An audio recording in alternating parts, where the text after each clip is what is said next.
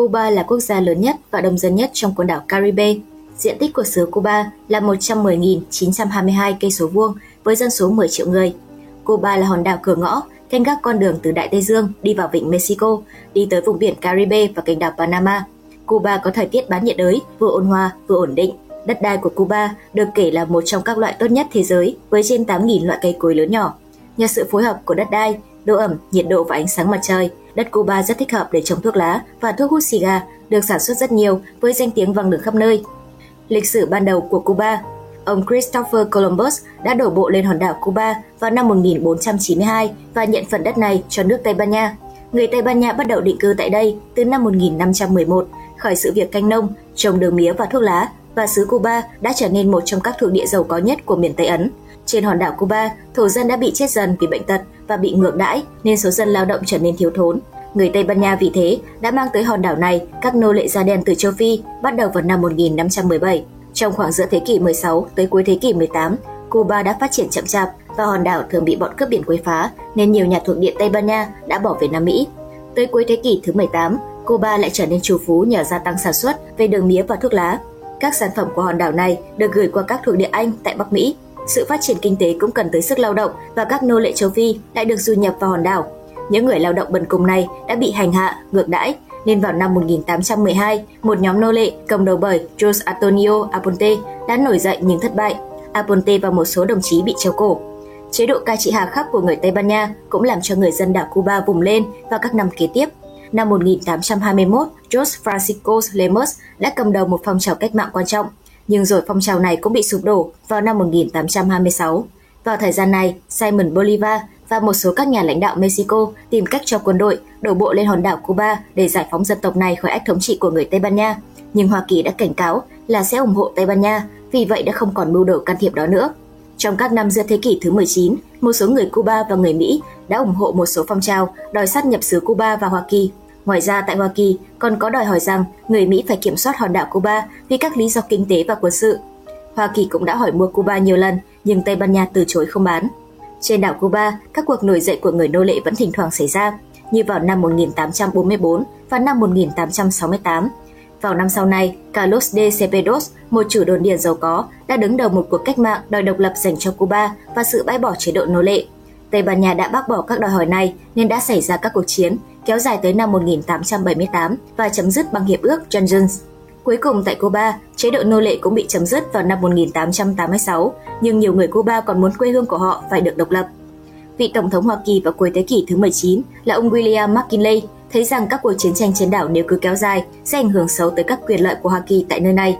Vì thế, Tổng thống Hoa Kỳ đã khuyến cáo các người Tây Ban Nha là họ phải dẹp tan các người chống đối hay là họ phải từ bỏ xứ Cuba vào tháng 2 năm 1898, chiến hạm Maine của Hoa Kỳ được phái tới Havana để bảo vệ kiểu dân Mỹ, nhưng chiến hạm này đã bị phá hoại một cách bí mật và chìm trong hải cảng. Sự việc này đã khiến cho báo chí Hoa Kỳ đổ tội cho Tây Ban Nha và vào tháng 4 năm 1898, Hoa Kỳ đã tuyên chiến. Quân đội Tây Ban Nha thua trận và phải đầu hàng vào tháng 8 năm đó. Tây Ban Nha đã ký hòa ước Paris vào ngày 10 tháng 12, chấp nhận mất hết các quyền lợi trên đảo. Như vậy, xứ Cuba được giải phóng, nhưng thực ra lại rơi vào trong quyền bảo hộ của Hoa Kỳ. Các thương nhân người Mỹ rất ưa thích xứ Cuba vì đảo này ở rất gần với họ. Hoa Kỳ đã mua của Cuba đường mía, thuốc lá, các quạng mỏ và vào năm 1896, các cổ phần Hoa Kỳ đã lên tới 50 triệu Mỹ Kim. Do sự đầu tư to lớn này, Hoa Kỳ vẫn tiếp tục chiếm đóng quân sự tại Cuba.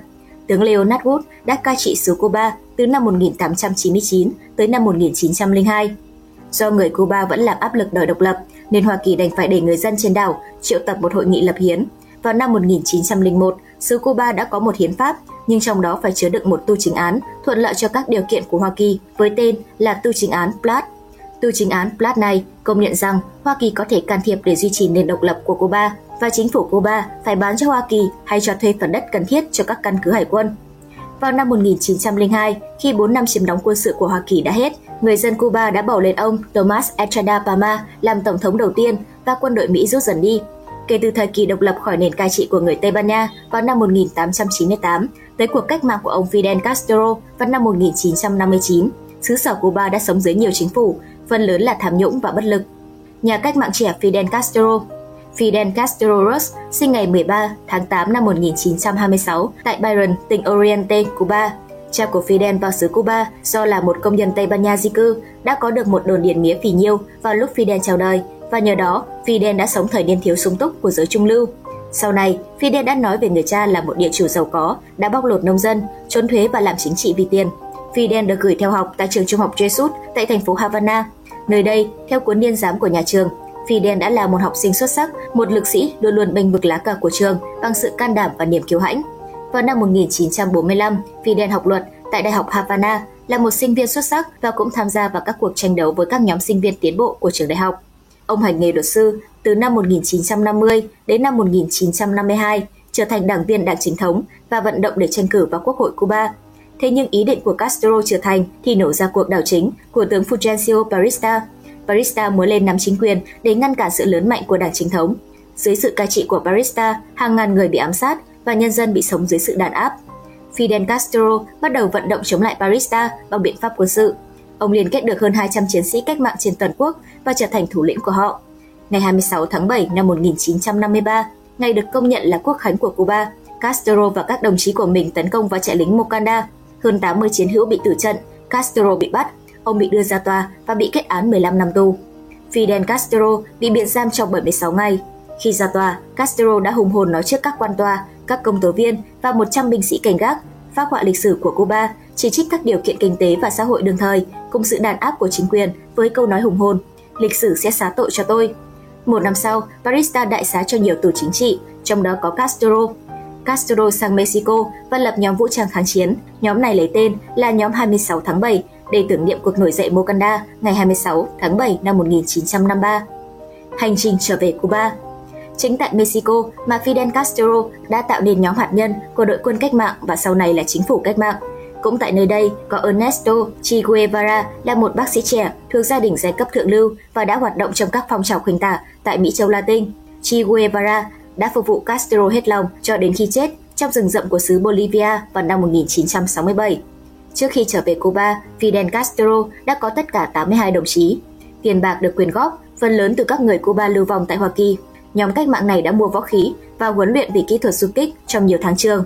Castro đã tuyên bố với thế giới là ông sẽ trở lại Cuba. Vào năm 1956, chúng tôi sẽ được tự do hoặc là chúng tôi sẽ là những kẻ tử đạo. Mặc dù không có đủ sự ủng hộ tại quê nhà và mặc cho một số người yêu cầu hoãn lại cuộc đổ bộ về Cuba, Fidel Castro vẫn giữ lời hứa. Tuy nhiên, chuyến đi từ Mexico về Cuba đã là một chuyến đi đầy sóng gió. Du thuyền bị trôi lệch hướng, các người trên thuyền bị say sóng và kế hoạch tấn công bị chậm trễ. Vào ngày 2 tháng 12, du thuyền mắc cạn tại Playa de los Colorados, gần một làng đánh cá bên cạnh thành phố Belix. Mọi người phải bỏ thuyền và một số võ khí, đạn dược, và trong 3 giờ họ lội bùn vô bờ. Các ngày sau, họ bị phản bội bởi một nông dân dẫn đường và toàn nhóm phải chia làm hai để tránh bị đội quân của Barista bám theo đánh. Đa số quân cách mạng này đã bị giết vì bị phục kích và trong số 22 người sống sót, 10 người bị cầm tù, chỉ còn 12 người tới miền núi an toàn, gồm có Castro, Em Chairo, Che Guevara và 9 người khác. Nhóm cách mạng này đã trốn tại một nơi hoang dã, không thực phẩm, không yểm trợ, lại bị bao vây bởi các toán quân thù địch. Nhưng lòng tin tưởng mãnh liệt vào thành công và nhờ sự giúp đỡ của một tên cướp địa phương mà nhóm cách mạng này đã sống còn. Trong nhiều tháng trường và các năm kế tiếp, nhóm cách mạng đã làm gia tăng được nhân số. Các nông dân miền núi dần dần ủng hộ Fidel Castro và tin đồn về nhóm cách mạng cũng lan truyền về các nơi nghèo nàn của các thành phố. Các hoạt động nổi dậy đã gia tăng tại nhiều nơi, đồng thời các công tác chống cách mạng của Barista cũng trở nên tàn nhẫn hơn. Đầu tiên, ông Barista đã chối cãi trước công chúng Cuba rằng có một phong trào cách mạng, nhưng bắt đầu từ năm 1958, Fidel Castro cho thiết lập một đài phát thanh, mỗi đêm chuyển đi các bản tin từ mảnh đất tự do Cuba tại Sierra Maestra và chương trình phát thanh rất thành công. Vào tháng 5 năm 1958 này, Barista giận dữ đã tuyên bố sẽ tận diệt đạo quân khố sách áo ôm cùng lãnh tụ của chúng. 12.000 quân nhân trang bị các khí giới, dụng cụ mới nhất đã tiến vào miền núi Sierra Maestra. Đây là tỷ lệ 40 chạy 1, 12.000 quân lính tìm cách tiêu diệt 300 người của Fidel Castro. Để chống lại ưu thế về võ khí và quân số, các quân nhân cách mạng đã lợi dụng địa hình và sự kiện là phần lớn quân đội chính phủ không muốn chết cho Barista.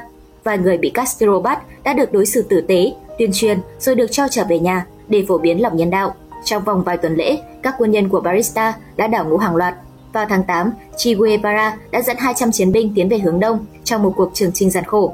Họ di chuyển vào ban đêm và luôn luôn bị quân chính phủ chặn đánh. Năm tháng sau, họ đã tới được thành phố Santa Clara và thành phố này bị thất thủ vào ngày 29 tháng 12. Đồng thời vào dịp lễ Giáng sinh, toán quân của Fidel Castro đã tiến tới Santiago. quân du kích làm phá nổ các căn cứ quân sự và vào Tết Dương lịch năm 1959, tướng Fulgencio Barista đã bỏ chạy qua xứ Cộng hòa Dominican với tài sản vào khoảng 300 triệu Mỹ Kim. Ngày 2 tháng 1 năm 1959, quân đội cách mạng của Fidel Castro đã tiến vào Havana, chiếm đóng các tòa nhà chính phủ, các trạm cảnh sát và đài phát thanh cùng các căn cứ quân sự. Còn chính ông Fidel Castro vào thủ đô ngày 8 và đã được đám đông 500.000 người hoan hô. Cuộc cách mạng Cuba đã làm bối rối Hoa Kỳ. Nhiều tờ báo tại Hoa Kỳ đã cố tình hoặc vô tình không tường thuật cuộc cách mạng này, trong khi một số báo chí khác chỉ loan tin có những vụ tắm máu tại Cuba. Chế độ mới vào ngày 6 tháng 7 năm 1960 để trả đũa việc Cuba chiếm đoạt các nhà máy làm đường và lọc dầu của Hoa Kỳ. Quốc hội Mỹ đã cho phép Tổng thống Dwight Eisenhower cắt giảm 95% định suất đường mía nhập cảng vào Hoa Kỳ, trong khi đường mía là sản phẩm chính của xứ Cuba. Cuối năm 1960, chính quyền Cuba đã tịch thu tất cả các đầu tư của Hoa Kỳ và vào năm sau, Hoa Kỳ cắt đứt mọi liên lạc ngoại giao với Cuba. Điều này khiến cho Cuba tìm cách bắt tay với Liên Xô. Năm 1960, Cuba ký các thỏa ước về thương mại và viện trợ đầu tiên với Liên Xô. Liên Xô cũng đồng ý mua của Cuba 5 triệu tấn đường trong vòng 5 năm với trị giá vào thời đó là 6 xu một ký. Ngoài ra, Cuba còn được vay của Liên Xô 100 triệu với lãi suất 2,5% trả trong 12 năm. Ngày 17 tháng 4 năm 1961, 1.400 người Cuba lưu vong đã trở về Cuba tại địa điểm được gọi là Vịnh Con Heo. Những người lưu vong này đã hy vọng rằng cuộc đổ bộ của họ sẽ làm nổ ra công cuộc chống Fidel Castro tại Cuba, nhưng thực ra đã không có các cuộc nổi dậy của dân chúng mà chỉ có sự thất bại của những người trở về. Vào năm 1962, ông Fidel Castro đã đổi 1.179 tù binh lấy 50 triệu Mỹ kim thực phẩm và thuốc men của Hoa Kỳ. Đối với ông Castro, vụ vịnh con heo là một thắng lợi huy hoàng. Còn đối với Hoa Kỳ, nhiều người tin rằng đây là một triệu chứng sợ hãi vô lý gây nên bởi cuộc chiến tranh lạnh. Bên bờ Thế chiến thứ ba, nhờ võ khí và các chuyên viên của Liên Xô, Cuba đã trở thành một quốc gia được võ trang hùng hậu nhất trong vùng biển Mỹ Châu Latin.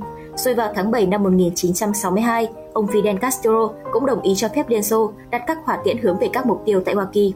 Sự kiện này đã khiến cho thế giới ở bên bờ của cuộc Thế chiến thứ ba vào các ngày 22 tới 28 tháng 10 năm 1962, cho tới khi Liên Xô chưa rút hết hỏa tiễn khỏi Cuba. Kể từ khi lên nắm chính quyền, những công cuộc mà ông Fidel Castro đã thực hiện được bao gồm cải cách ruộng đất, chấm dứt nạn thất nghiệp, tạo nên một hệ thống giáo dục phổ thông, cung cấp nhà ở trợ giúp, thiết lập chương trình y tế cộng đồng và chấm dứt nạn tham nhũng trong chính quyền. Kể từ đầu thập niên 1960, xứ Cuba lệ thuộc vào Liên Xô hoàn toàn về mặt kinh tế, nhưng sự yểm trợ này chấm dứt khi đế quốc Cộng sản Liên Xô sụp đổ vào năm 1991. Trong thập niên 1990, Cuba đã phải thi hành một số cải tổ, nới rộng việc kiểm soát của chính quyền, nhất là trong phạm vi kinh tế. Mỹ cắt đứt quan hệ ngoại giao với Cuba vào năm 1961 để đáp trả việc quốc hữu hóa tài sản của Mỹ trên hòn đảo này. Sau đó, Washington tuyên bố áp đặt lệnh cấm vận kinh tế và thương mại đối với Cuba, Kể từ năm 1992, Cuba năm nào cũng đệ trình lên Đại hội đồng Liên Hợp Quốc dự thảo nghị quyết về sự cần thiết phải dỡ bỏ lệnh cấm vận của Mỹ. Đại đa số các thành viên của tổ chức toàn thế giới đều luôn bỏ phiếu ủng hộ dự thảo nghị quyết nói trên. Kể từ năm 2000, Hoa Kỳ không còn cấm vận thực phẩm với Cuba. Tuy nhiên, vào đầu tháng 9 năm 2021, Tổng thống Joe Biden đã quyết định gia hạn lệnh cấm vận thương mại đối với Cuba thêm một năm nữa, đến ngày 14 tháng 9 năm 2022. Cảm ơn các bạn đã xem video. Nhớ nhấn like và đăng ký kênh Từ điển lịch sử để đón xem nhiều video hấp dẫn tiếp theo nhé. Còn bây giờ, xin chào và hẹn gặp lại.